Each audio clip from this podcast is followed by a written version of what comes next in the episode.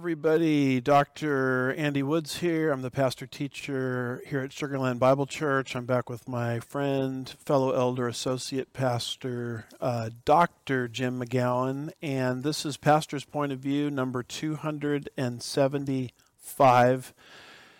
Today is October the 27th, 2023, and we have uh, a prophecy update for you today. And, um, you know, ever since the war in Israel broke out October 7th, uh, of nightmarish proportions. In fact, I was reading recently that more Jews have been killed because of this incident than any time in their history uh, other than the Holocaust. Wow. Um, and we've got American hostages and you know, you wonder is there any silver lining in the whole thing? And as much as this is a horrible situation that I wouldn't wish on anybody, something good has actually come out of it. The anti Semites are coming right out of the woodwork. Yeah. And we can see now exactly who they are. Yes. The, the, the Jew haters. yes. We have anti Semitism everywhere. And we think this is prophetically significant because uh, anti Semitism is a sign of the last days. Amen, brother. So here's the outline that we're going to look at today anti Semitism predicted. We'll see anti Semitism on steroids in the Biden administration. Yes. And then there is a narrative that many are trying to force us into away from Christian Zionism into what? Mm. Something called Christian Palestinianism. Yes. What is that? Uh, what does it teach? Who's promoting this? And we're going to be getting into that subject today as well. So let's go ahead and start off just to acclimate us prophetically. Um, this is all predicted in God's Word, isn't it? This anti Semitism of the last days. What does uh, Charles Feinberg say in his Zechariah commentary? We've used this quote before, but uh, just to reorient us, what does that quote say? All right. Quoting the last section of the latter part of Zechariah's prophecy deals with events in the distant future. As a portion of the prophetic scriptures, it is second to none in importance in this book or any other Old Testament book. It is indispensable to an understanding of the events of the last days for Israel, the time of the Great Tribulation, and the establishment of God's kingdom on earth. In the time of our passage, all the nations of earth will be bitten by the virus of anti Semitism. All nations of the earth will be bitten by the virus of anti Semitism, as was his reading of the prophet Zechariah when he wrote those words back in 1950. Um, and what prophecies was he looking at in Zechariah? No doubt he was looking at Zechariah 12 and verse 3. And what does that say? All right, reading as always from the New American Standard 95 update, Zechariah chapter 12, verse 3. It will come about in that day that I will make Jerusalem a heavy stone for all the peoples. All who lift it will be severely injured, and all the nations of the earth will be gathered against it. And you have a parallel passage over in Zechariah 14. If you can read just verse 2, that would be wonderful. Zechariah 14:2 For I will gather all the nations against Jerusalem to battle and the city will be captured the houses plundered the women ravished and half of the city exiled but the rest of the people will not be cut off from the city So, as we get closer to the end time scenario, all nations will turn against Israel. Yes. And very sadly, that's what we're watching happen. Even faithful allies of Israel are turning against Israel. very true And it look no further than the late great United States of America as we segue here into number two in our prophecy outline Biden administration anti Semitism. And here we're going to be reading a little bit from an article. Uh, the title of the article is Anti Israel Sentiment Has Permeated the Biden Administration from the Start. And this is from Just the News, and it's written by Madeline Hubbard, October 22nd, very recent article 2023. And so help us with that article if you could. All right. Even as President Joe Biden touts his support for Israel, many of his appointees have expressed anti Israel and anti Semitic sentiments, even after Hamas terrorists invaded Israel and killed more than 1,400 people, including at least 31 U.S. citizens. The Zionist Organization of America National President Morton has identified dozens of current and former Biden administration officials with a history of anti Israel, anti Semitic comments. So here Israel is attacked mm-hmm. beginning October the 7th, and people that are in key positions in the Biden administration, of course, are saying it's Israel's fault. Yes.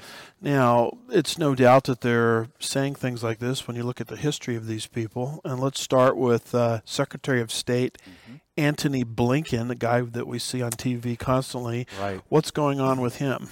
For example, Secretary of State Antony Blinken was on the list in part because he opposed sanctioning Iran's Islamic Revolutionary Guard Corps and designating it as a foreign terrorist organization. Iran is, no, is a known funder of terror groups targeting Israel, including Hamas and Hezbollah.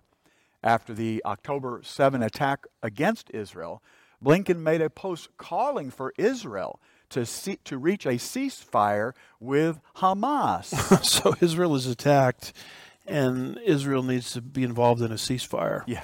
Meaning Israel can't protect herself exactly. or respond in any way. And he wouldn't even designate the Islamic Revolutionary Guard Corps of Iran as a terrorist organization. Mm. That's what kind of individual that we're dealing with here. Yes. And uh, cheer up, folks, it gets worse. We have this individual, Maher Bitar. Tell us about him.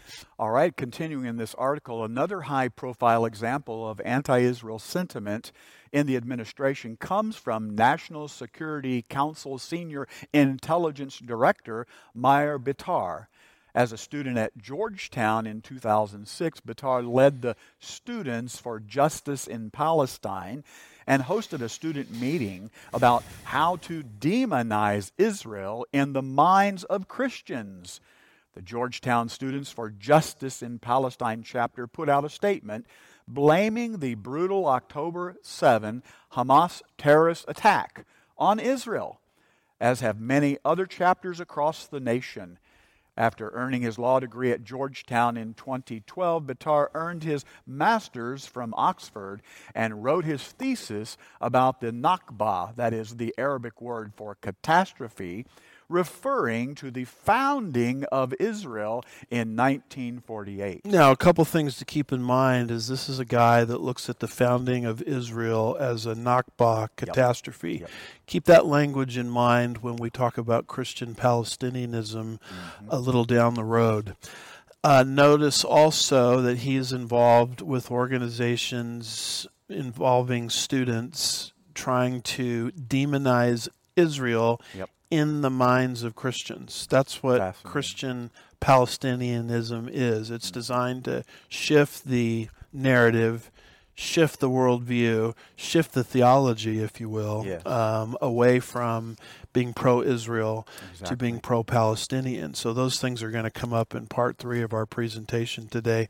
And it continues to grow. This Biden list, these people are all in key places in the Biden administration. Yes. Tell us about Reema.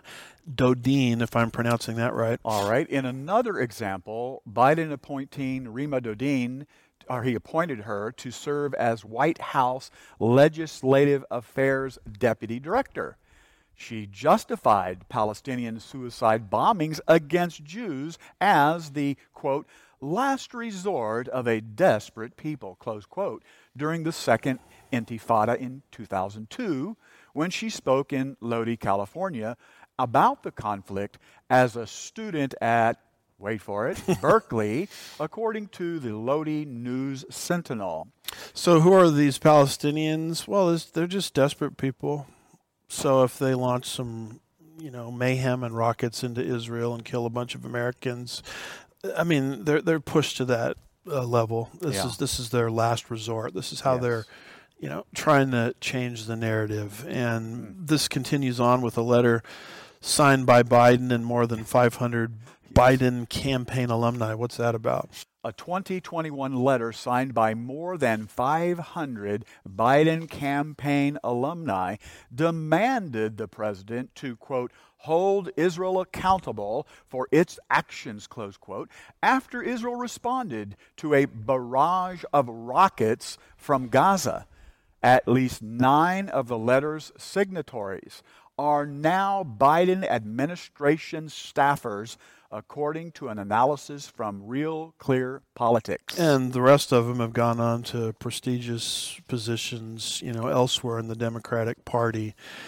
Um, so they're involved in signing this letter, you know, which was basically anti-Israel. And then the Biden administration has given a lot of money away, brother Jim. They're giving money away, seven hundred thirty Yeah. million to an organization called the United Nations Relief and Works Agency. What is that all about? The Biden administration also has sent $730 million to the United Nations Relief and Works Agency, which works exclusively with Palestinians, according to the New York Post. Quoting, It is well known that UNRWA has a history of employing people connected to terrorist movements like Hamas promoting anti Semitic material in its textbooks and allowing Hamas to use its schools to store weapons, close quote.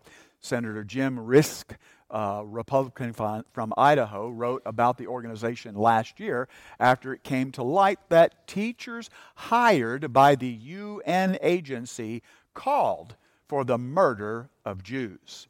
The donations to the UN agency are in addition to the hundreds of millions of dollars that the Biden administration gave directly to the West Bank and Gaza, even as Hamas terrorists in Gaza continue to use that funding for terror. So, American taxpayers' money hard at work. I wonder if people know that their tax money via the Biden administration is going to this uh, uh, UNRWA. Well, by golly, we're going to tell them. That's right. And uh, it continues on. It talks about the Biden administration's funding is not limited to the people in Palestine. What's going on there? The Biden administration's funding isn't limited to people in Palestine by easing sanctions on Iran to allow the Islamic Republic to export oil to China. It gave Tehran more than $50 billion, according to the think tank, the Foundation for the Defense of Democracy. Quoting Klein again, I would say that Joe Biden is the most hostile to Israel president we've ever had. That's um, an amazing statement by Klein, um, the most hostile president to Israel that we've ever had. Mm. You know, it's not enough to fund directly these uh, terrorist organizations, but let's let's let's fund the funders. Yeah. let's fund the Irans and the Chinas Chinas of the world. Like which need are, our money. Yeah, like they need our money. Who are who are you know encouraging and aiding and abetting. You know, let's put it that way, uh, terrorist activity in uh, in Israel, and then uh, we have this other organization called CAIR, uh, Council on American Islamic Relations. The Biden administration is in bed with that organization. Help us with that. Additionally, Biden partnered with the Council on American Islamic Relations for his administration's strategic, or excuse me, strategy to counter anti uh, anti-Semitism earlier this year. After the attack on Israel, CAIR CEO Hussam Ayloush said he is trying to fight the myth that the murders of innocent civilians were, quote, unprovoked. Some of the organization's leaders have expressed support for violence against Israel and refused to express support for Israel's right to exist, according to the Anti Defamation League. And then, uh, last but not least, we have someone named Deborah Lipstadt. And what's that about? He also called for, this is Klein again said, he also called for Deborah Lipstadt, Biden's special envoy for anti Semitism to be fired, citing how she has not condemned anti Jewish rallies and statements across U.S. universities. Quoting again, these are barbaric real- uh, rallies rather against Jews and Israel, Klein said. Boy, if there's ever an opportunity to clean house in the executive branch of government, we ought to take it at the next election cycle. What do you think about that? Yeah. And I love this quote, um, not because I love the content, but I love it in terms of its accuracy. Mm. What does Klein say here about this so called two state solution that Biden keeps talking about? Yes. Quoting, instead, we have Biden demanding a Palestinian state. Does that make sense? You think that's a safe thing for Israel to have a Palestinian state right now? It's ridiculous. It will be a terrorist state just like Gaza is. So let's put up our modern day map there of Israel. And what are they talking about? This two state solution. They want to take that lighter brown area called Judea and Samaria Yes. and hand that over to the Palestinians. Well, how's that going to work? Well, we already have an example of that through Gaza, Mm-hmm. That darker brown area in the southwestern portion of the map, which is the section of Israel that's causing all the trouble. Right. I mean, they already t- created a two state solution there. so if that did. little strip there in the southwest corner of the map can be used to cause all this terrorism and trouble that we've seen since October the 7th, what in the world do you think is going to happen when they turn over that larger area? Uh, that they flippantly refer to as the best, uh, the West Bank, Hmm. Better said Gaza and um, um, uh, Samaria, uh, uh, better said Judea and, and Samaria. So I, you know, I really tremble for our country, brother Jim, when I read Genesis 12 and verse 3. What does that say? Genesis 12, verse 3 And I will bless those who bless you, and the one who curses you I will curse, and in you all the families of the earth will be blessed. See, how do you expect the hand of God to rest uh, by way of blessing on our nation when this is the mindset of our leadership? You know, that's that's filled with all of these, you know, anti-Israel, you know, types of people. Well, uh, cheer up, folks! It gets worse because we have AOC, um, Alexandria, Alexandria Ocasio Cortez, uh, Congresswoman from New York. And boy, she, she has credibility to speak as a former bartender, of course. Um, and she's sounding off and she's blaming not Islam for the current problems, but Christian fundamentalists. Yes. It's people like uh, us, Brother Jim, here on Pastor's Point of View, that are really causing all of the trouble. So if you can Yeah. read through that brief paragraph for us. All right. While many have focused on radical Islamic fundamentalism following Hamas's terrorist attacks on Israel on October 7th, Representative Alexandria Ocasio Cortez has decided to point fingers elsewhere at Christian extremists, quoting, The country that is Israel today is not the Israel of the Bible. The politician known as AOC told the New York radio program Hot 97 WQHT last week, quoting again, It's not just Islamic, it's not just Jewish, it's also Christian, the Congresswoman said on October 12th of the conflict, quoting again, In the United States of America, Christian fundamentalism and nationalism, which has also been extremely anti Semitic, has also aligned itself with some of the most right wing and authoritarian and inflammatory powers in the region. A spokesman for Ocasio Cortez told JNS that her schedule was slammed and declined to comment. On October 20th, Ocasio Cortez wrote, quoting, Release the hostages, protect the innocent, de escalate, ceasefire now, close quote.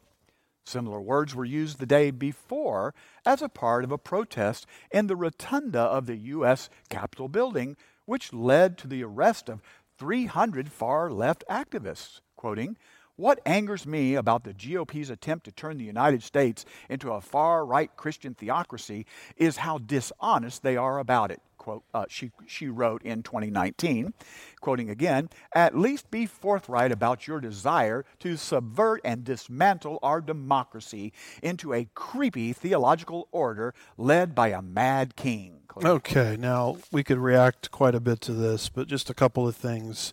Notice this quote is very important. The country that is Israel today mm-hmm. is not the Israel of the Bible. Says it all. Now, keep that in mind because we're going to return to that when we get to the Christian Palestinian narrative. Yes. In fact, one of the people in the Bit, Bit, Bitar, was that his name, in the Biden administration was involved with groups trying to change the way Christians think about Israel. Exactly. That's where that statement comes from, yes. ultimately. Yes.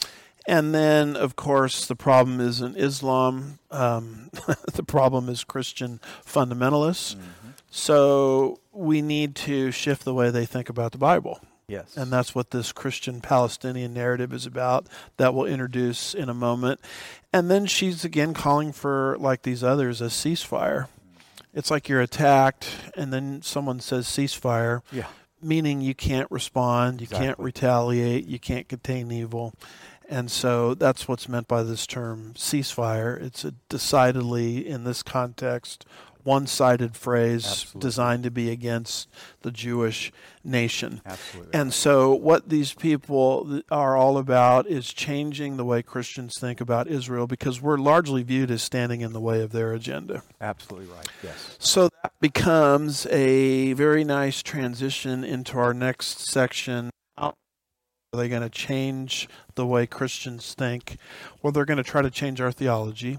They're going to try to change our narrative through something called Christian Palestinianism. Yes. Now, my friend Dr. Paul Wilkinson, in his book For Zion's Sake, uh, explains what Christian Palestinianism is. And so can you read Paul Wilkinson's statement? Yes, and folks, please pay attention to this and get a copy of it if you yeah. can. I'm quoting now Paul Wilkinson. Christian Palestinianism is an inverted mirror image of Christian Zionism. All the basic elements of Christian Zionist eschatology are reversed hmm. so that the Bible is seen to be Christian, not Jewish. The land of the Bible is Palestine, not Israel. The Son of God is a Palestinian, not a Jew. The Holocaust is resented, not remembered.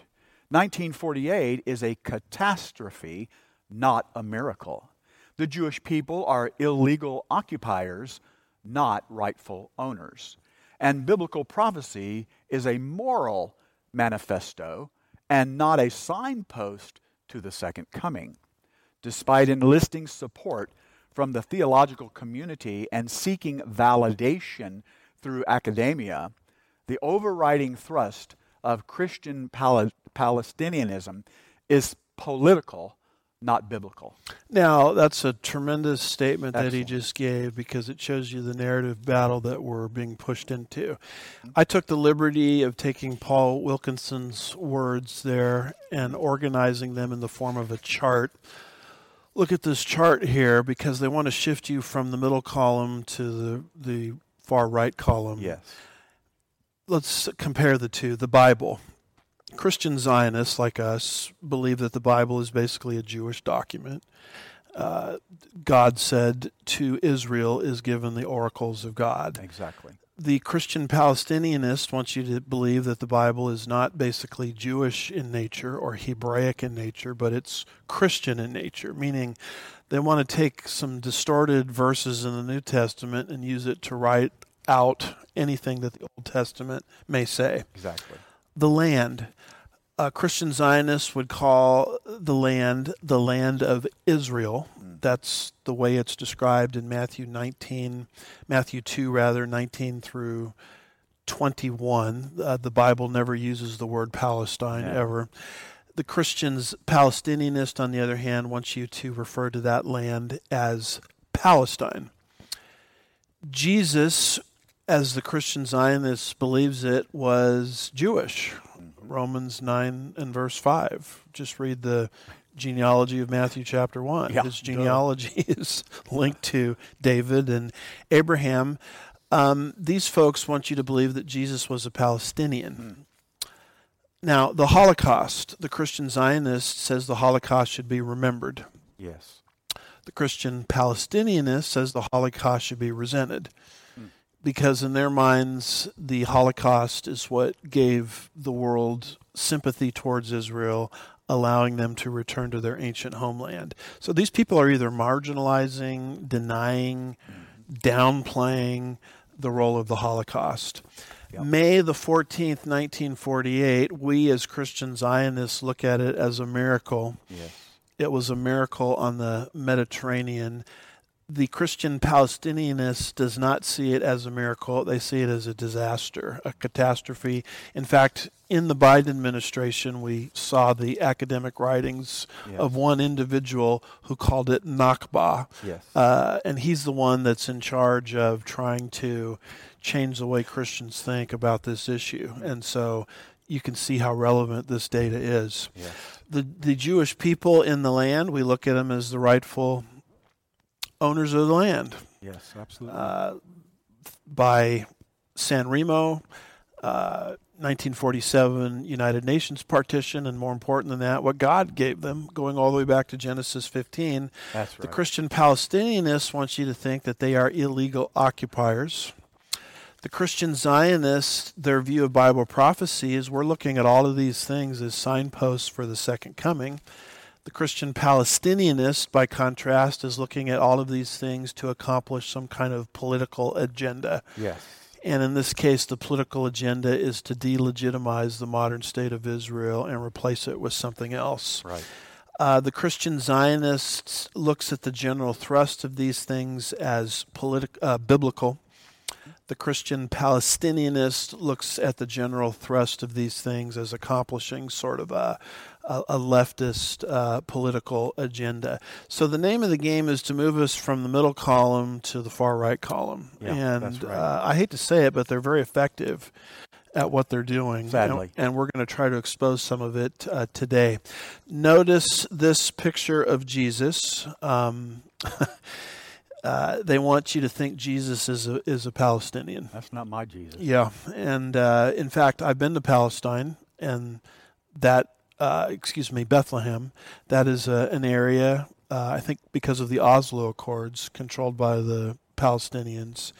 And when you're coming out of that area, they have a big wall, and it's very conspicuous where all of the travelers can see it. And it says, Welcome to Bethlehem, the birth of the Savior, uh, Jesus the Palestinian, Oh, is what it goodness. says.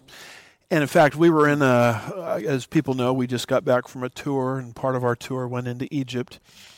And we had a tour guide trying to tell us from Egypt that uh, Mary wore a hijab. Oh, goodness. And so what they're doing is they're trying to Palestinianize, they're trying to sort of Islamicize the biblical story, which knows nothing about these things. Jesus was not a, a Palestinian. The term didn't even exist when Jesus was walking on the earth. He was Exactly. Jewish, born in the land of Israel. So, with all of that being said, I want to shift people to um, an article the title of this particular article is The Palestinian People Victims of Israeli Genocide, Media Propaganda, Human Heartlessness, and Evangelical Hypocrisy. Wow. This is clearly the Christian Palestinian point of view yes, it is. it demonstrates this article a tremendous antagonism towards Christian Zionism, and this was written by pastor. Mm. So he's claiming a s- place of spiritual authority, a spiritual mantle. Pastor Chuck Baldwin, October the 19th, 2023. And his writings are very, very deceptive because, as a Christian conservative, this man is patriotic in many of the things he says. So he's pro borders, he's pro Second Amendment, he's pro uh, free market.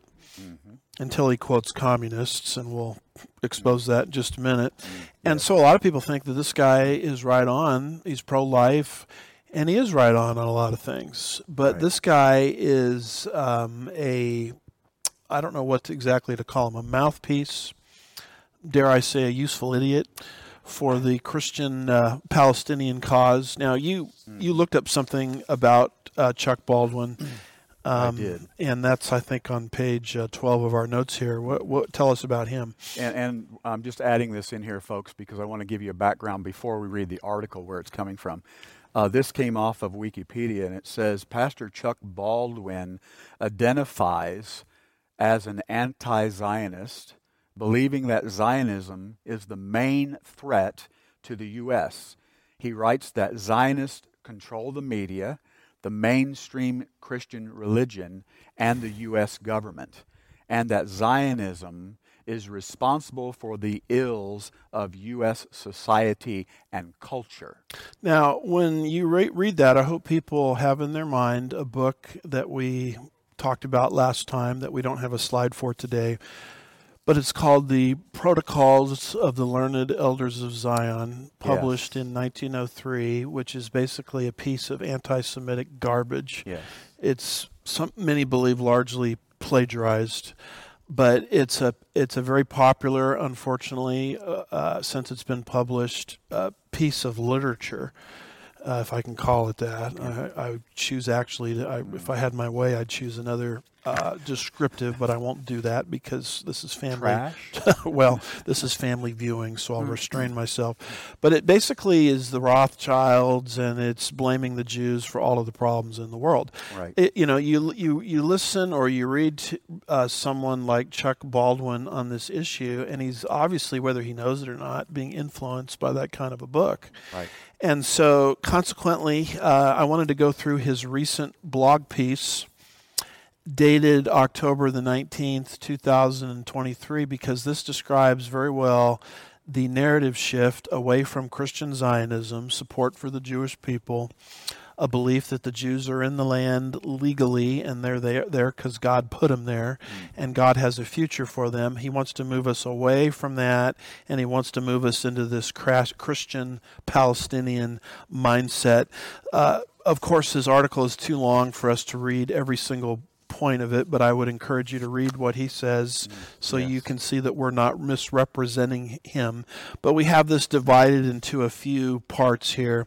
And the first thing he talks about is this man, and I don't even know if I'm pronouncing the name right, Ilan uh, Pappé. Is that how you say it? Sounds good. Something like that. And he's promoting this book written by this man, trying to shift the narrative pro Palestinian, anti Israel. And so what does he say here? All right. We're quoting Pastor Chuck here. The very best book describing the horrors of Israel's violent massacres, acts of genocide, and sheer terror inflicted upon the Palestinian people over the past 75 years was written by an Israeli historian named Ilan uh, Pappé. Uh, his book is called The Ethnic Cleansing of Palestine. He goes on to say, I'll say this straight out. If you have not read this book, you have no clue as to the truth of what has happened and continues to happen in Palestine. Yeah, that's good right there. Um, basically, if you haven't read this book, you don't know what you're talking about. Right. Now, just shut up, sit up, and pay attention. That's right. And now, the problem is when you go to Wikipedia, and I agree that Wikipedia is not always the best source of information, True. but you just do a cursory reading of this man. Um, how do you say that? Ilan Pappé. Yeah. Um, here's what you read. In 1999, Pappé mm. ran in the Knesset elections in Israel yeah. as the seventh on the Communist Party. Oops, what? Communist Party led Hadash list. So, what Patriot, supposedly, Baldwin is promoting is a book on this topic written by a Marxist. That's exactly right. And gee, that's funny. He sure didn't bring that up in his uh, his blog piece. No, he didn't. So let's go on and let's pick it up right here with since war erupted. All right. Since war erupted, now again we're, we're quoting here the uh, the pastor uh, Chuck, uh, whatever his name is, uh, Baldwin. Baldwin. Yeah. Uh, anyway, since war, war erupted between Hamas and the Israeli military, Pappé wrote an appeal to his fellow Israelis entitled "My Israeli Friends, This is Why I Support Palestinians." And now we're, I guess, we're quoting him here. Yeah, and before you, you go on there, notice this expression since war erupted. Boy, that's that's a convenient expression. That mm. that that certainly uh, wouldn't put the blame on anybody. War just kind of broke out over there. Yeah. Uh, excuse me, folks. The last time I checked, Israel was attacked. Mm. Okay. Yes. Um, babies were beheaded. Women were so savagely raped by Hamas that their pelvises were broken. Um, you know, the last time I checked, um, Israelis and Americans were taken hostage. Yeah. And they just kind of presented as, you know, oh, since war erupted, you know, just happened. Just kind of happened. It's kind of spontaneous type of thing. Um, here's a little expression that has always stuck mm. with me, and I hope people will take this to heart. And if you just put this little expression to memory, you won't be confused by propaganda like this if the Arabs put down their weapons today, mm-hmm. there would be no more war. Interesting. Conversely, if the Israelis put down their weapons today, there would be no more Israel. Exactly. Now, right. keep that in mind when you hear these sort of moral equivalence type arguments Amen. that Amen. you know both sides need to show restraint. Mm. Uh, would you mind picking it up there with "It is challenging"? It is challenging to maintain one's moral compass when the society you belong to, leaders and media alike, takes the moral high ground and expects you to share with them the same righteous fury with which they reacted to the events of last Saturday, October 7. There is only one way to resist the temptation to join in, if you understood, at one point in your life, even as a Jewish citizen of Israel the settler colonial nature of Zionism and were horrified by its policies against the indigenous people of Palestine. So there's the narrative shift. Uh, this uh, Marxist writer mm-hmm. is basically saying that the Gaza so called Palestinians were justified in what they did because we all know Israel stole the land from an indigenous mm-hmm. people group. That's now, right. that is just factually wrong. Um, we've given already the quote from Mark Twain, but let's uh, reread that. This was uh, written in 1869 after Mark Twain visited that part of the world in 1867. Mm-hmm. And that's significant because there was no state of Israel at this point, correct? Right, that's right. All right, quoting Mark Twain A desolate country whose soil is rich enough, but is given over wholly to weeds a silent, mournful expanse. A desolation is here that not even imagination can grace with the pomp of life and action. We never saw a human being on the whole route. There was hardly a tree or shrub anywhere. Even the olive tree and the cactus, those fast friends of a worthless soil, had almost deserted the country. Question Where was this indigenous people group um, that Israel uprooted in 1948. Where, where, was this Palestinian people group thriving in the land of Israel exactly. from time immemorial? Exactly. I mean, the Mark Twain quote is sort of um, an inconvenient fact which defeats their whole Christian Palestinian narrative. And last time we were together, we gave you this quote from Richard Booker from his book, Christian Jews in Israel, summarizing why the whole concept of Palestine and the Palestinians is a myth. Yeah, and I think everybody ought to copy this and put it on the refrigerator. Amen. Here's what he says Please tell me when in history was there ever a distinct people called Palestinians? Who were they? And when did they rule? What and who did they rule over? What was the name of their country? And what was the capital of their country? What were the boundaries of their country? Who were their presidents and prime ministers? What language did they speak? What literature did they leave behind? What was their currency? What historical records do we have of a Palestinian civilization? Where is the archaeological evidence of their existence or any other information do we have about an historical Palestinian people? The truth is, there have never been a distinct people called Palestinians. There has never been a sovereign land called Palestine. Jerusalem has never in history been the capital of any Arab or Palestinian state. There is no Palestinian language or culture because there is no Palestinian people. It is a myth created after the Jews liberated Jerusalem in 1967. See, we've got to come up with something to shift the narrative here, and we're just going to try to convince the world that Israel in 1948 stole the land from somebody else. Let's yes. come up with this name. Palestinians, you know, Brother Jim, I just got back from this tour in the Middle Eastern areas. We went to Egypt and when you're in Egypt, they can show you that that was like a real civilization. That's true. They can they can show you the pyramids. They yep. could talk about this dynasty and that dynasty and this pharaoh and that pharaoh, uh, all the way back to um, essentially the time of Abraham. That's right. The the the Palestinians, uh, so-called Palestinians, can't show you anything like that. No, they can't show you any archaeology. They can't show you any culture. They can't show you any currency they can't show show you any list of leaders, and um, we're just sort of point by point reacting to some of the things Chuck Baldwin is saying. Uh, let's go here to uh, page seven and pick it up with uh, the picture. The picture is that of a colonized people fighting for survival at a time when its oppressors had elected a government which is hell bent on accelerating the destruction, in fact, the elimination of the Palestinian people or even their very claim to peoplehood. So they keep talking about the Palestinian people. Um, who are these Palestinian people exactly? Well, basically, they've developed this narrative around people uh, squatters that, that were right. in the land of Israel pre 1948 when Israel legally, um, we'll talk about Israel's legal right in a minute, received the legal right to return to that land, yep. as Israel typically does, warn those people to get out because we're going to legally take take this land. And um, what the Arab culture did is they took those displaced people and they would not let them assimilate into that's, the Arabic countries. That's right. Now, and so they kept them in this state of confinement and they kept them intentionally in this state of poverty. Why?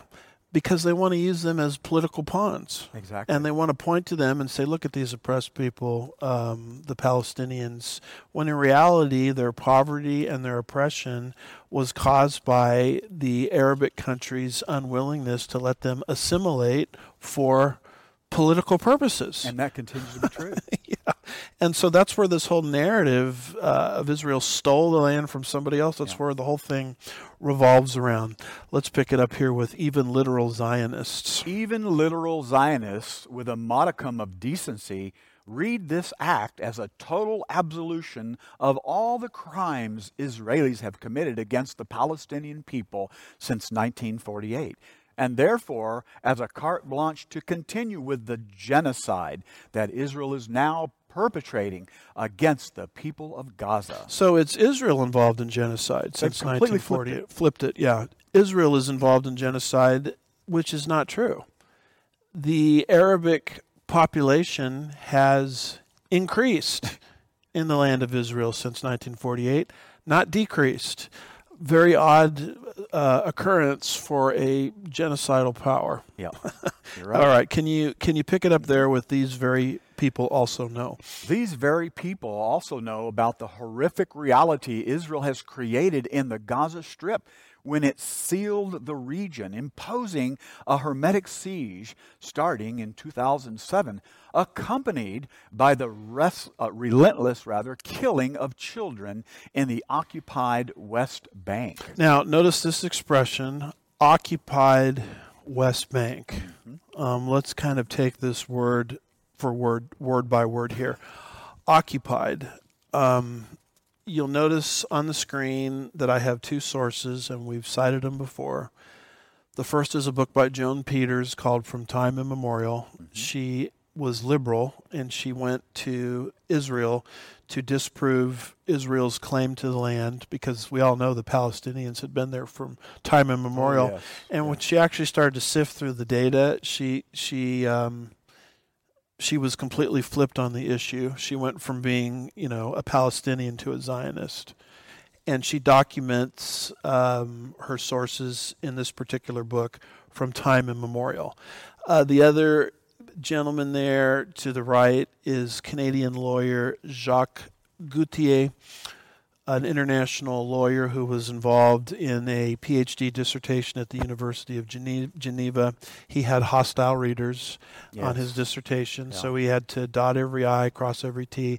And he, over the 20 year process uh, of writing a dissertation, defending a dissertation, uh, created a work that's unassailable mm-hmm. academically. Right. You can find his lectures online, you can find his book online, you can find his dissertation online.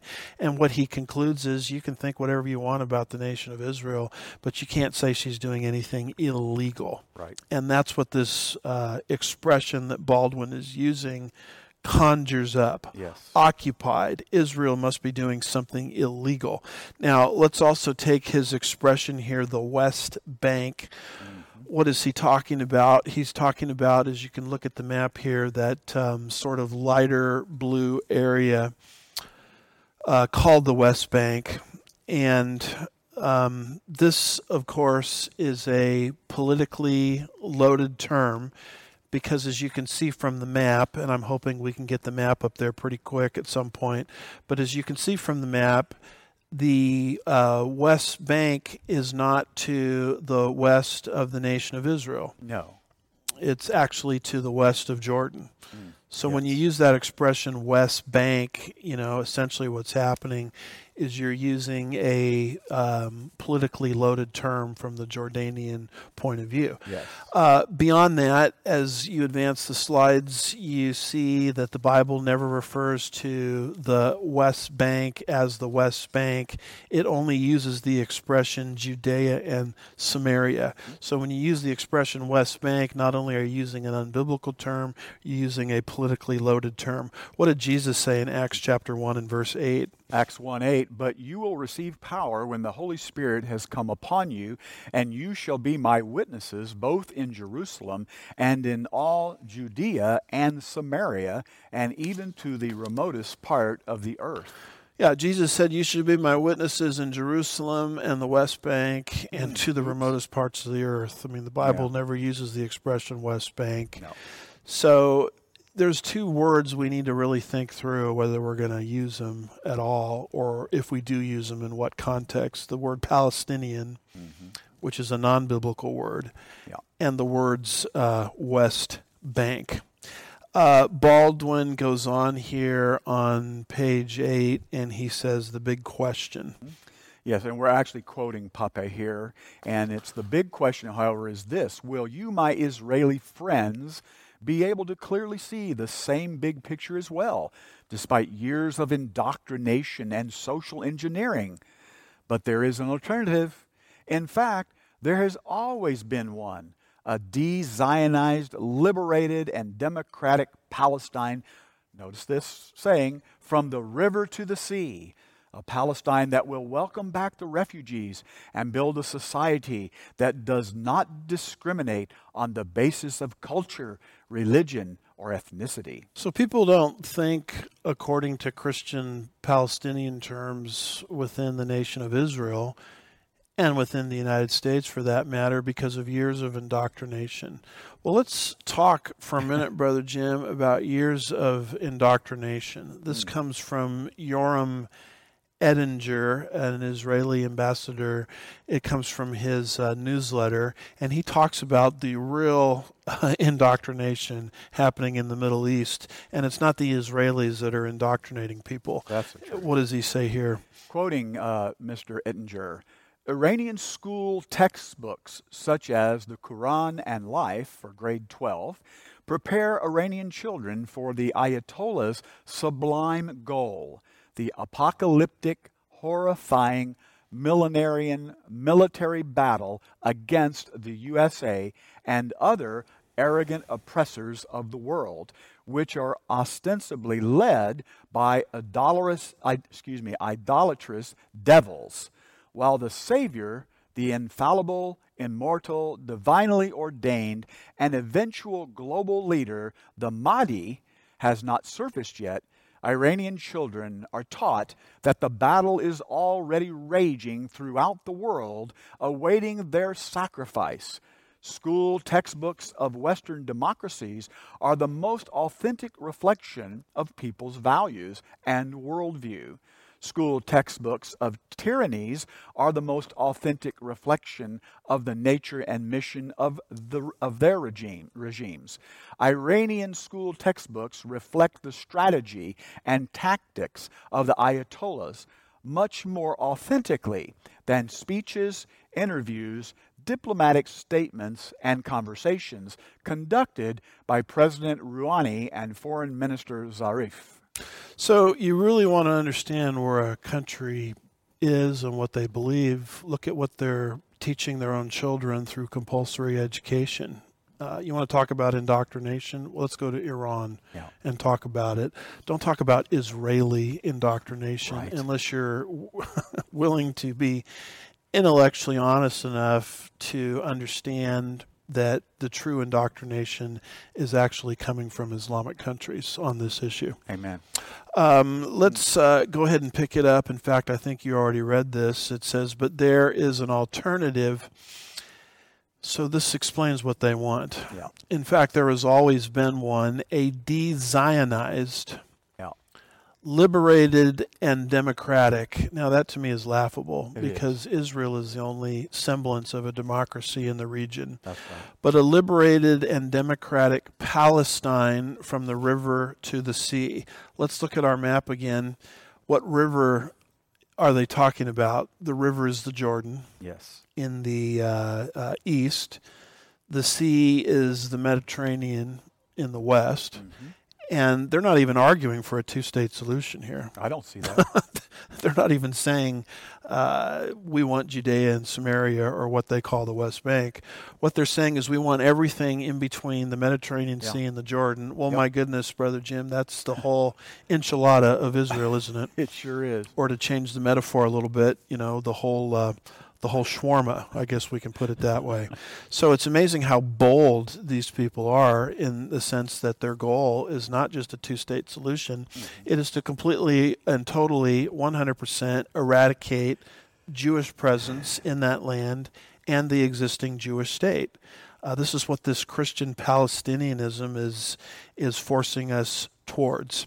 Um, he goes on here, and would you mind uh, picking up with a Palestine? Mm-hmm. Uh, yeah, right here. A Palestine that will welcome. Oh, yes. A Palestine that will welcome back the refugees and build a society that does not discriminate on the basis of culture, religion, or ethnicity. So just give us our way, give us our new state, and we won't discriminate. Implying that the nation of Israel is discriminatory. Right. Right. The nation of Israel is not discriminatory um, any more than she is genocidal. Correct. And the reason I know that is you have non Israelis serving at the highest levels of the Israeli government That's in right. the Knesset That's and right. also in the Supreme Court. Uh, basically, all you have to do is acknowledge that Israel has a right to exist. Yep. Um, and you happen to be Arabic. Um, go ahead and, and, and serve at the highest levels of government. That does not sound like a discriminatory not nation. No. Uh, beyond that, the Israelis, a, number, a few years back, were involved in taking Ethiopian Jews under persecution. That's true. Now, these are people, Brother Jim, whose skin color um, is as black as skin color can be black. That's true. And yet, here are the Israelis rescuing these blackest of the black people from um, Ethiopia and flying them back to uh, their homeland, ancient homeland, uh, the land of Israel. In fact, they actually tore out the seats of an entire plane, mm-hmm. you know, to sort of fit them all in. I remember that. I mean, these are all things people need to keep in mind when they hear this Christian Palestinian rhetoric that, you know, the nation of Israel is somehow, you know, discriminatory. And uh, let's continue on, if we could. Uh, would you mind reading uh, right here where Baldwin finally quits quoting the Marxists yes, and finally. we finally get a window into his thoughts on the matter. All right, so Pastor Baldwin picks it up and he says, building on Pappé's open letter, the Israeli military has murdered more than 5 million Palestinians since 1948. 5 million. This is a Holocaust, a Holocaust where Israel is the oppressor, not the victim. It is the Holocaust almost no one dares to acknowledge, just the opposite. So, what does he say here? And here's the words that jump right off the page Oh, to me yes. Israel is the oppressor Unbelievable. and not the victim. Yeah. Um, let me read to you from the very end of his article. He says, So, who is going to apologize to the Palestinian people on behalf of all of the bewitched Christian Zionists? That would be mm-hmm. us, I guess. Mm-hmm. Yeah. Whose hands and hearts drip with Palestinian blood. Goodness. How can 70 years of Israeli ethnic cleansing, genocide, apartheid, and ho- Holocaust facilitate and fawned over by Christian Zionists in America ever be reconciled? So it's a flip of the narrative. Israel is Yes. not the victim, Israel is the oppressor. Yeah. Can we put up uh, this map here? Uh, this is a map of Middle Eastern countries, and you'll notice the green area there. Mm-hmm. Those are Islamic theocracies Yes, sir. that, by the way, whose very charters threaten to drive Israel into the Mediterranean Sea. That's right. One of them is Iran, and they say death to the little Satan, hmm Israel, death to the great Satan, USA, Yes. um, routinely. And that little tiny red dot is Israel. I can't hardly see it. you have to have your eyes checked to make Yeah. sure you can even see it. And these Christian Palestinianists, these Chuck Baldwins of the world, are basically saying, well, Israel needs to give up more territory Yeah. And we'd have more peace in that region. Uh, here's an, a chart that I referred to um, last time. It's called the Transforming David into Goliath strategy. It just compares Israel to her neighbors. Yeah. Number of nations surrounding Israel 21 Israel is one. Size of her neighbors they're 640 times Israel's size Israel is 119th the size of California about the size of New Jersey. Israel's neighbors consists of 250 million people worldwide 1.4 billion Muslims worldwide in contrast to a meager 7 million Jews living in the land of Israel. The type of dictatorship uh, governments of these surrounding neighbors is dictatorships. Israel is the only government that resembles a democracy or a republican form of government in the region. Uh, these neighbors have most of the world's oil supply. Israel, by contrast, is sitting upon some potential oil discoveries. Israel has routinely expressed a desire to live in peace with her neighbors, but that has not been reciprocated at all Right. other than from Egypt and Jordan, Yeah. who have entered into peace treaties with Israel. Israel's neighbors are dominated by a book called the Quran, which commands worldwide submission. I hope people understand that about Islam. It's demanding worldwide conquest. It's a world conquest ideology. Yeah. By contrast, Israel is dominated by the Torah, which promises her a very small allotment of land by way of comparison uh, on the coast of the uh, Mediterranean Sea. And keep that in mind when the Chuck Baldwins of the world tell you that Israel is the oppressor. Um, flipping forward a couple of pages, would you mind going over to page 12 and reading this part here where he says, Never mind. Oh, where is it? Uh, it's right here. It says, Never mind. I'm on page 10, excuse me. Oh, Never mind that there are untold thousands of Jews living in Palestine, Syria, Mhm. Iran, and every other country. And so here he's trying to make the case that, boy, if Israel roots out terror in Gaza, she's going to kill a bunch of innocent people. Yeah. Well, here's the deal on that. When Israel roots out terror within its own borders, it sends leaflets to hospitals or innocent Exactly. parties that might be in harm's way, Yeah. telling them to get out of harm's way. Exactly. Compare that to the Muslims and the Palestinians and the Arabs that that intentionally hide behind the skirts of women and hide behind hospitals and children Yes, they because they believe that Israel won't knock down the hospital. Yeah. So uh, there's a completely different mindset between these two groups in terms of warfare. Yes. Israel is highly civilized in how it does warfare, Yes. not these groups uh, like Hamas. What does he say here concerning love? Is this here? Yeah. Up? Then, uh, then those same Christians will go to church on Sunday and preach about the love of Jesus and raise their hands and bounce up and down in celebration of the love of God. Then they shed tears when someone gives an appeal to send missionaries to a lost world. Anyone see just a little bit of duplicity here? And what he's saying here is how can you, as a Christian who claims to turn the other cheek, support the nation of Israel as they root out terror within its borders? Well, he needs, I would think, kind of a Bible study on context. Um, when Jesus said turn the other cheek, he was dealing with. And really, when you study what Jesus was saying, um, he was dealing with not assaults, he was dealing with insults. Exactly. And he was dealing with interpersonal relationships between people. Right. You can't bring into the Sermon on the Mount international relations, dealing with government. That's a completely different subject matter. Right. The reason Israel wants to root out terror in Gaza is to prevent future innocent people from being killed. Yes. And so you can't drag, uh, you know, the Sermon on the Mount, you know, into a subject like this. Right. I mean, I, I know Chuck Baldwin understands this because he's always going against the left that does these kinds of things regarding American uh, defense buildup and those kind of things. But for some reason, um, he has blinders on Yeah, when it comes to uh, the nation of Israel. Um, what does he say here about being bewitched? And it's right down here. excuse me, these pro Israel Christians are bewitched. See Galatians 3 1.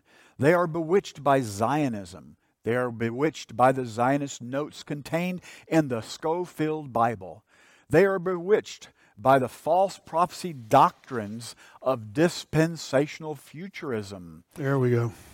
You want me to keep going? No, I think that's enough. I got to deal with this in pieces because it's it's like eating a big steak. You It know? is. It's, it's hard to to digest some of these things that this pastor is supposedly saying. So he wants to throw in Galatians three verse one as being under the spell of Christian Zionism because he's trying to flip everything into Christian Palestinianism. Well, Galatians three verse one has nothing to do with that. It does. Galatians chapter 3, verse 1 is talking about the uh, folks in southern Galatia that Paul evangelized on his first missionary journey that were being hoodwinked by legalism. Exactly.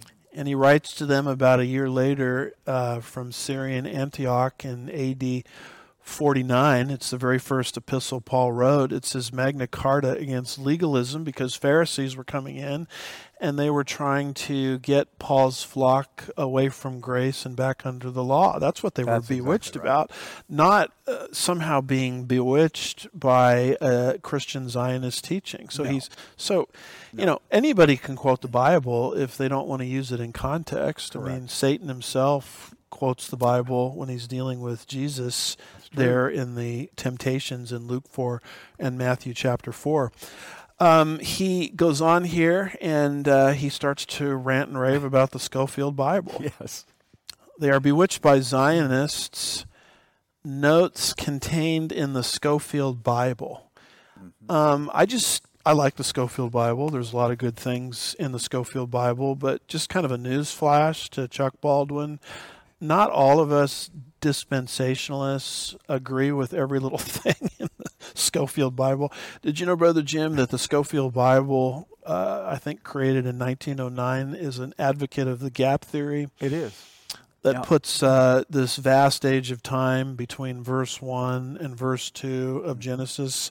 And it makes this comment in there about, oh, that's how we can handle the fossil record. Right. We can just jam it into the gap and we can put Satan's fall Yeah. in between those verses. That's how that generation tried to deal with or, you know, tried to handle um, you know the age of the earth Yeah. versus what the Bible was saying. So I think it compromised there. Absolutely. So yeah, there's some good things in the Scofield Reference Bible, but we're not all marching, you know, no. blindly No. to the uh, drumbeat of the uh, Scofield Reference Bible. He goes on and he makes some statements about Israel being an atheistic and antichrist state. Can you pick it up right there? Never mind that the Zionist state of Israel is an uh, atheistic antichrist state that is the arch enemy of genuine Christianity, freedom, basic human morality, and all things goyim. How can you support Israel when there's a bunch of unbelievers over there? Newsflash. Guess what you have to be before you can be a believer, Brother Jim? Well, I certainly was an unbeliever before I became a believer. You have to be an unbeliever. That's right. Um, was not God at work in all of our lives before we were saved through Yes, the amen. convicting ministry of the Spirit? Why couldn't He be doing the same thing related to the nation of Israel? In fact, that's what the prophet Ezekiel said would happen in the last days. That's Help us with Ezekiel 36, verses 24 through 28. All right, Ezekiel 36, 24 through 28. For I will take you from the nations, gather you from all the lands, and bring you into your own land. Then I will sprinkle clean water on you, and you will be clean. I will cleanse you from all your filthiness and from all your idols. Moreover, I will give you a new heart and put a new spirit within you, and I will remove the heart of stone from your flesh and give you a heart of flesh. I will put my spirit within you and cause you to walk in my statutes, and you will be careful to observe my ordinances. You will live in the land that I gave to your forefathers. So you will be my people, and I will be your God. Do you see two, rega- two uh, uh, things happening here? Yes, I do. For I will take you from the nations and gather you from all the lands and bring you into your own land. Check, that's happening. Then, Then, that's an important word. here comes part two. I will sprinkle you with clean water on you, and you will be clean. And it talks about how he's going to put his spirit within them. First, they come back in unbelief. Absolutely. You know, as Chuck Baldwin phrases it, that's when they're an antichrist, atheistic nation. Then God is going to bring them to faith. So we're li- we're living probably in between the end of verse 24 but before the beginning of verse 25. So Yeah. why can't we look at Israel with eyes of faith, looking at what God is going to do with them? Yeah. Now, Ezekiel 37 uh, says virtually the same thing. Ezekiel chapter 37, verses 7 through 11. So I prophesied as I was commanded, and as I prophesied, there was a noise, and behold, a rattling. And the bones came together, bone to its bone. And I looked, and behold, sinews were on them, and flesh grew, and skin covered them, but there was no breath in them. Then he said to me, Prophesy to the breath, prophesy, Son of Man, and say to the breath, Thus says the Lord God, Come from the four winds, O breath, and breathe on these slain, that they may come to life. So I prophesied as he commanded me, and the breath came into them, and they came to life, and stood on their feet, an exceedingly great army. Then he said to me, Son of man, these bones are the whole house of Israel. Behold, they say, Our bones are dried up, and our hope has perished. We are completely cut off. So it's very clear these bones represent Israel, verse 11. And this is illustrating what we just saw in chapter 36 mm-hmm. concerning being brought back into their land first, regenerated second. And just to get the point across, Ezekiel sees these bones coming together to form a body. Mm-hmm. Then he is told to prophesy a second time related to the fact that there's no breath in the body. Mm-hmm. The breath, ruah, is the spirit. So first the body comes together before the Holy Spirit comes upon the nation. Yes. And so what are we living in between?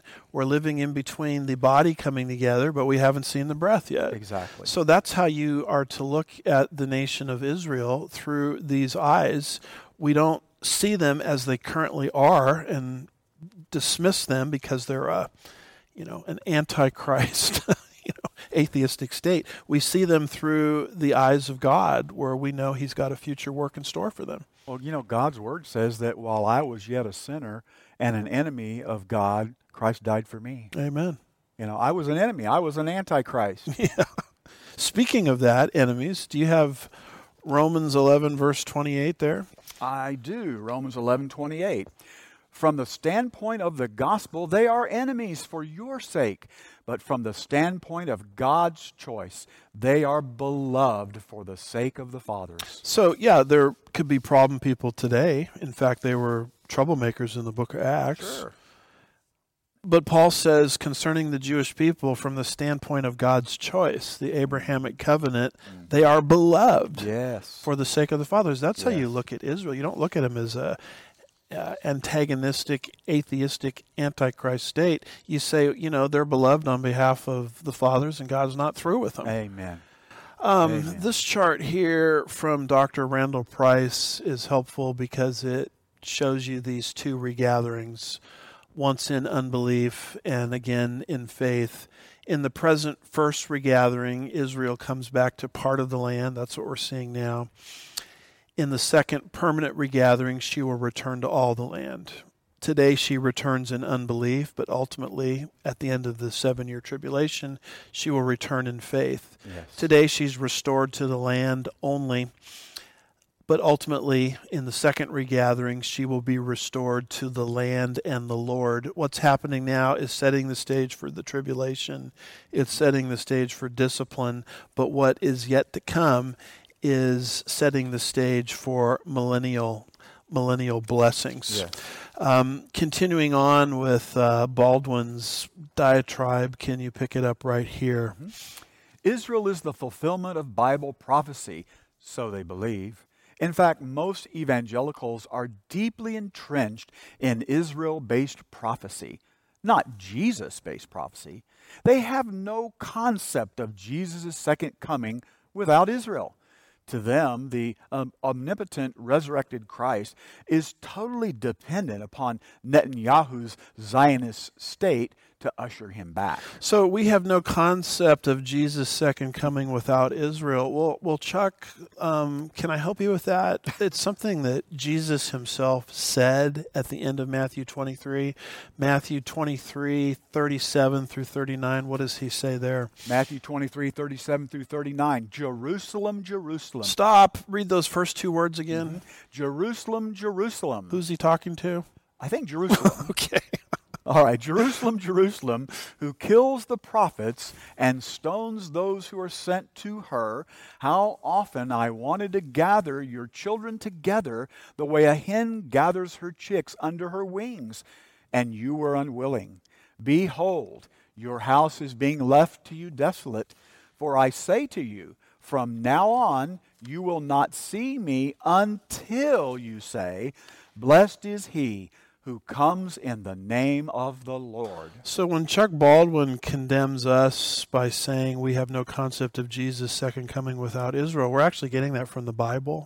Jesus conditioned his, not the rapture, but his second advent on Israel responding to him favorably. Exactly. So don't blame us, Pastor Chuck, for the fact that we have reading comprehension ability and we can read, you know, what the Bible actually says. Yes. Um, he goes on and he, I couldn't believe he did this. He brings up the new Yeah. covenant. Yeah. And can you pick it up there? All right. It just gets better, folks. They are ignorant of the new covenant that was so plainly and passionately taught in the books of Romans, Galatians, Hebrews, and yes, Revelation. The book of Revelation is not primarily a book about prophecy.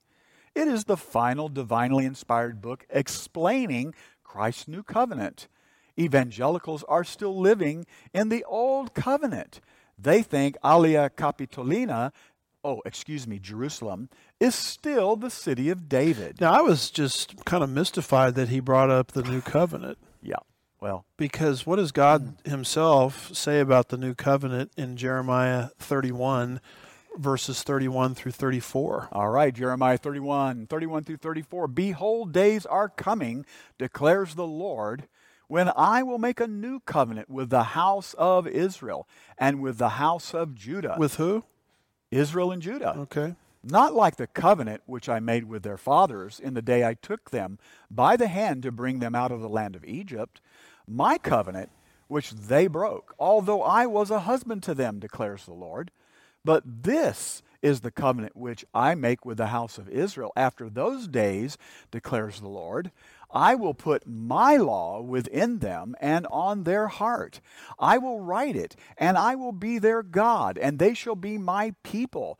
They will not teach again every man his neighbor and every man his brother, saying, Know the Lord, for they will all know me, from the least of them to the greatest of them, declares the Lord for I will forgive their iniquity, and their sin I will remember no more. So, if you want to have a conversation about the new covenant, I guess we could do that. But let's let's start where the new covenant is first introduced. Amen. It's a covenant that God made specifically with the Jewish people. Interesting how Chuck Baldwin doesn't bring that up at all and in he his refuses article. to use the name Jerusalem too. Exactly. Now, more on that in just a second. Now, we all understand that we, as members of the church, share in in these soteriological benefits of the new covenant. Yes. We we get that, but as Arnold Fruchtenbaum says, just because we are partakers of the new covenant doesn't mean we are taker overs of the Mm-hmm. New covenant. Right. What does uh, Romans uh, 15 on page 12 there, verses 26 and 27 say? All right, Romans 15, 26 and 27. For Macedonia and Achaia have been pleased to make a contribution for the poor saints in Jerusalem. Yes, they were pleased to do so, and they are indebted to them. For if the Gentiles have shared in their spiritual things, they are indebted to minister to them also in material things. So, believe it or not, Chuck, we've read the book of Galatians, we've, we've read the book of Romans, we've read the book of Hebrews, um, and we understand that we are partakers of spiritual things in the new covenant, but none of those books teach what you want people to believe they teach. None of them teach that we've taken over and pushed Israel out of her uh, new covenant. Right. By the way, since he likes the new covenant so much, I wish he would keep reading because verse 34 is followed by verse 35 through verse indeed so, 37. And what, what does that say? Jeremiah 31, 35 through 37. Thus says the Lord, who gives the sun for light by day, and the fixed order of the moon and the stars for light by night. Who sits up the who sets excuse me, who stirs up the sea so that its waves roar. The Lord of hosts is his name. If this fixed order departs from, from before me, declares the Lord, then the offspring of Israel will also, or also will cease from being a nation before me forever. Thus says the Lord If the heavens above can be measured, and the foundations of the earth searched out below, then I will also cast off all the offspring of Israel for all that they have done, declares the Lord. So when you finish the new covenant and you keep reading, you Yeah. learn that if you want to get rid of Israel, it's pretty easy. Just get rid of the sun and the moon and the stars. Yes. Because as long as those luminaries exist, Israel will always be a nation Yes. before me. And so, you know, it's just very interesting to me how he wants to talk about the new covenant, but he doesn't want to talk about any of these aspects of it. Selective reading. Yeah, and it's this Christian Palestinian narrative that you're taking New Testament concepts and using them to write the Old Test, rewrite the Old Rewrite, Testament. yeah. Whereas we are interpreting the New Testament in light of God's revelation already given in the Old Testament, because God is not going to, you know, reverse Himself and lie and say, "Oh, Oh, yeah. uh, you know, just fooling." Mm, that sounds biblical. What else does he say here when he says, this is stunning, the book of Revelation is not primarily a book about prophecy? Hmm. What does Revelation chapter 1 and verse 3 say? And that's right here on Uh, the oh, slide. I'm sorry. Revelation 1, verse 3. Yes, and the very first chapter. Isn't this interesting?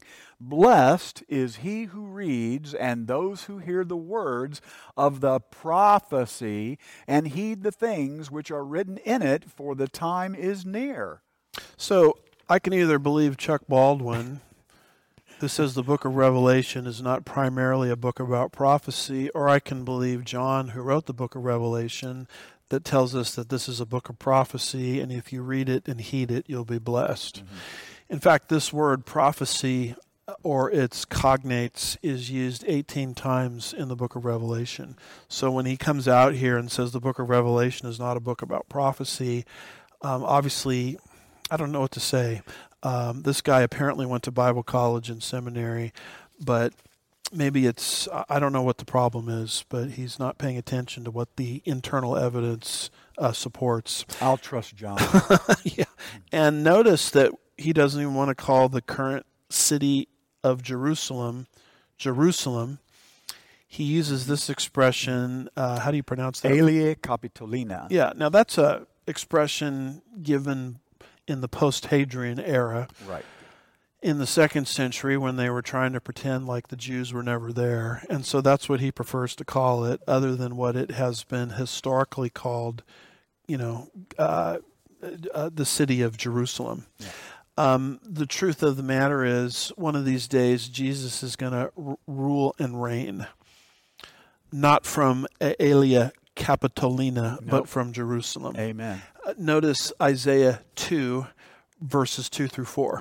Isaiah 2, uh, verses 2 through 4. Let's see here. Now it will come about that in the last days the mountain of the house of the Lord will be established as the chief of the mountains, and will be raised above the hills, and all the nations will stream to it.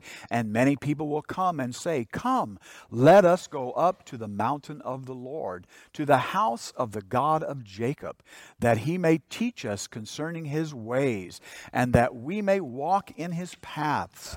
For the law will go forth from Zion. Oh, from where? From Zion. And the word of the Lord from Jerusalem. And he will judge between the nations and will render decisions for many peoples. And they will hammer their swords into plowshares and their spears into pruning hooks. Nation will not lift up sword against nation, and never again will they learn war. And so, very clearly, Jerusalem has a dominant role to play in the future. What does Zechariah 14, verses 16 through 18 say? Zechariah 14, 16 through 18. Then it will come about that any who are left of all the nations that went against Jerusalem will go up from year to year to worship the King, the Lord of hosts, and to celebrate the Feast of Booths. And it will be that whichever of the families of the earth does not go up to Jerusalem to worship the King, the Lord of hosts, there will be no rain on them. If the family of Egypt does not go up or enter, then no rain will fall on them.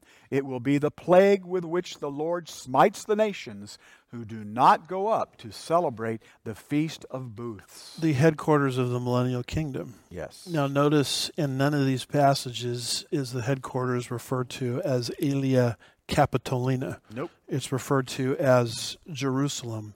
What does uh, Revelation chapter 20 and verse 9 say? Revelation chapter 20 and verse 9. And they came up on the broad plain of the earth and surrounded the camp of the saints and the beloved city. And fire came down from heaven and devoured them. When Satan is released at the end of the thousand year kingdom, um, he immediately attacks the beloved city. What would that beloved city be, Brother Jim? Notice this quote here from Robert Thomas. Robert Thomas quoting At the end of the millennium, that city will be Satan's prime objective with his rebel army because Israel will be a leader among the nations. So keep all of these millennial passages in mind, folks, when you read these statements from uh, Chuck Baldwin, Yes. flippantly referring to the city of Jerusalem as uh, Aelia Capitolina acting like God has no future purpose for the city of Jerusalem. Right. Um, getting close here to wrapping up, folks. We're going a little long again, like last week, just because of the severity of the narrative war that's going on. We have also, in addition to Chuck Baldwin, we have Rick Wiles. Mm. And notice what Rick Wiles recently said on Instagram. Could you read what he said? Mm-hmm. Just that bold area there. All right. He says, If you are a Zionist, you are not a Christian. Wow. So wow. we're not even Christians because we support the nation of Israel. Yikes. Um, and I became aware of Rick Wiles of True News, which has got to be the most misnamed uh, yeah. news outlet in the country, and Chuck Baldwin because the two of them did a bo- podcast post October 7th. Uh-huh criticizing Israel and criticizing what they call Christian Zionism, and they're laying the fabric for Christian Palestinianism, as we've been trying yeah. to say, yeah. which is designed to flip our theology, flip our eschatology, and flip the narrative. One other voice I want to make you aware of is this man here, Stu Peters, who is another puzzle to me. Um, he is very good on a lot of conservative political issues. He was on Lindell TV uh, for a while.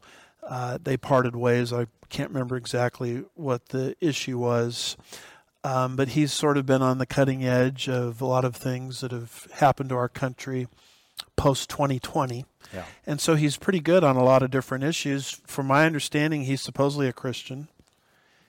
He supposedly attends um, a Calvary chapel, but look at some of his tweets. Look at how he is pushing this narrative of Christian Palestinianism. What does he say here? He says, unfortunately, this is an extremely hard concept for Western Christians to grasp. And I guess you want me to read this down here? Yeah, he's quoting someone named Morgan Ariel. And Morgan Ariel is asking this question is Israel in the Bible the same as Israel today? Question okay, mark. and then it goes on. and says the country of Israel today was created by the United Nations in 1947 from Palestine. Thus, the country of Israel today is not to be confused with and has no connection to the word Israel of the Bible. See the commonality of themes here? Good gracious. This is exactly what AOC said in the article that is. we had very early on. How yes. they're they see Christian Zionists as the problem and they're trying to change the way we think and they're mm. saying, well, the Israel of today is not the Israel of the Bible because after all, it was created by the United Nations in 1947 from Palestine. Well, newsflash: um, Israel is the people, yes. right? Yes. Going all the way back to the time of Abraham, Isaac, and Jacob, whether they're in the land or outside the land. That's right. And there have been many occasions where they've been in and out. They're still always called Israel. Right.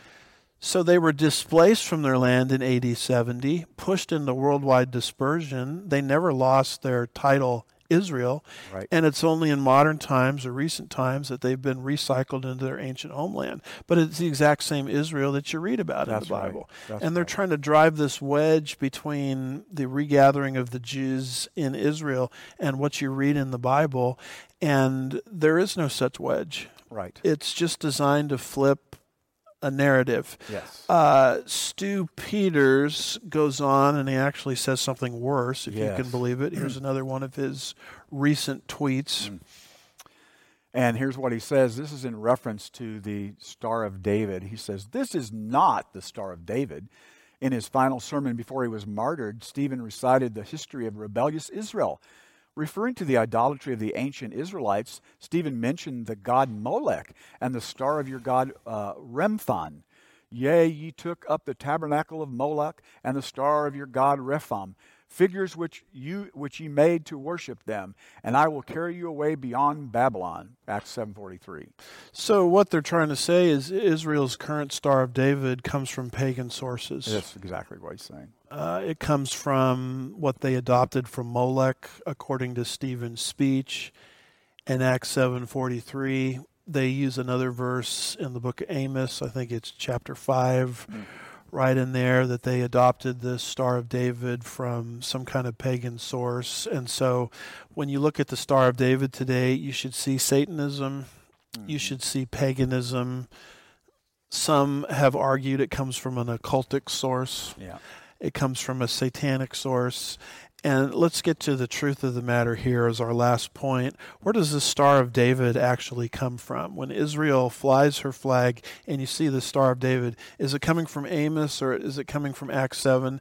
No, guys, Stu, keep backing up in the Bible to earlier references to get to the truth. Yes. Here is the truth. If you look at this map here, the nation of Israel came out of Egypt. They went to Mount Sinai to receive the law of Moses. Mm-hmm. Yes. And as they uh, received the law of Moses, and eventually the second generation traveled into the Transjordan, and they were sort of perched to enter the uh, land of Canaan as recorded in the book of Joshua, just prior to that, as recorded in the book of Numbers, as they were making their way through the Transjordan, Balak, mm-hmm. the king of Moab, hired a prophet for profit, as I call him, Balaam, you know, to curse the Jewish nation. He did.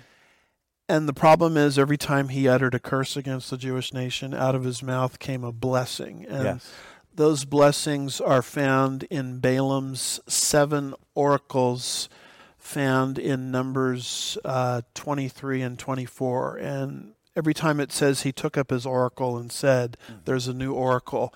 And you'll notice here the first four oracles. It's the fourth oracle mm-hmm. that I'm referring to, just to kind of round out our list here there were three other oracles after that. But what does Balaam say in oracle number four, which starts to sound very, very messianic? What does Numbers 24 and verse 17 say? Numbers 24, 17. I see him, but not now. I behold him, but not near. A star shall rise forth from Jacob, a scepter shall rise from Israel, and shall crush through the forehead of Moab, and tear down all the sons of Seth. The Star of David is not satanic. It is not occultic. It does not come from the pentagram. It does not come from satanic sources. You go to the earliest reference in the Bible, it comes from Balaam trying to curse Israel, but out of his mouth came a blessing through seven oracles. And in oracle number four, he says, From Jacob, Israel. Mm-hmm is going to come forth this Messiah mm-hmm. who is analogized to a star. Right. You know, uh, it talks there about how a scepter shall arise. Um, a star shall come forth from Jacob. Yes. That's where the Star of David comes from. Yes, and Satan is the one that stole it. that's right. Just like the rainbow. Yeah, uh, exactly. It's like it's like looking at a rainbow, saying uh, that's the homosexuals came up with that. The LGBTQI yep group came up with that. We'll just go earlier in your Bible, uh, and you'll see that it's something God set up, and what Satan has done is a perversion of it. That's this right. is what the Stu Peters, the Rick Wiles, the Chuck Baldwins of the world are not communicating to their audiences. In fact, advancing the slides just one more time, this is the star Matthew chapter 2, verse 2, that the wise men were following. Yes. You know, Balaam, it's kind of interesting, lived in Mesopotamia, the area where these Babylonian wise men came from, and that's why they were following a star, an, an atypical star, because they associated it with the coming of Yeshua or Jesus, who would be born into the land of Israel, and that's why they made the journey. Mm-hmm. That's right. So the star is messianic and this star is Hebraic, and this star is of God, and Amen. it has nothing to do with some sort of occultic symbol. Exactly. So I don't know about you, Brother Jim, but I am just sick and tired of these uh, Christian Palestinianists, these anti Zionists warping the scripture the way they do yes. to make it sound like the Bible is in favor of their narrative when it is not. Am I overstating my case? No, I think you need to go further. okay. well, Brother Jim, close us out here. We've done a, a atypically long program, but important information. Close us out here with some hope. All right. We always love to close with this passage, Titus 2:13, because it gets our perspective back where it needs to be. Looking for the blessed hope and the appearing of the glory of our great God and Savior, Christ Jesus. And so our hope is in the soon return of Jesus to rescue us out of the world. Yes. Before the wrath of God hits, people can enter into that relationship with Jesus. You know, the Bible says, I'll bless those who bless you. Yeah. If you want to be blessed by God, you got to bless one of the descendants of Abraham, Isaac, and Jacob. Yeah. A man, the God man, Jesus or Yeshua. Yes. You've got to bless him by believing in him. That's it. and he in turn will bless you by giving you eternal life. Amen. So the whole Well. Bible is uh, Hebraic and Jewish, isn't Amen. it? Yes. I remind you to get a hold of our app where we upload all of our content regularly. Also, follow us in podcast format. Go to wherever it is you get your podcast and put Andy Woods Ministries into the search engine, and our content will show up. Also, we want you to have access to these show notes that we read from. So go to andywoodsministries.org and sign up. There's a conspicuous way to do it on the homepage. Our show notes, uh, every so when we post any PPOV episode, it will show up in your inbox, these show notes. I also want to remind you of our Sugar Land Bible Church Prophecy Conference from Flood to Final Days Amen. featuring Olivier Melnick, Russ Miller, Dr. Reagan, David Reagan, and myself, February 23rd and 24th. Go to the SLBC homepage to sign up for that conference. And don't forget Chafer Theological Seminary. If you're interested in seminary training, go to www.chafer.edu. Yes. Anything you want to add, Brother Jim, as we sign off? Well, as always, I want to thank you for tuning in. Thank you for your prayers. Thank you for telling people about our pro- our program. And we're praying for you. We hope you'll pray for us. Yeah, and a lot of content today, but we felt this this issue was uh, deserving of some in-depth coverage because a lot of people are being deceived by anti-Semitism externally and anti-Semitism Yes. internally. Yes. And we'll see you next time. God bless you. God bless.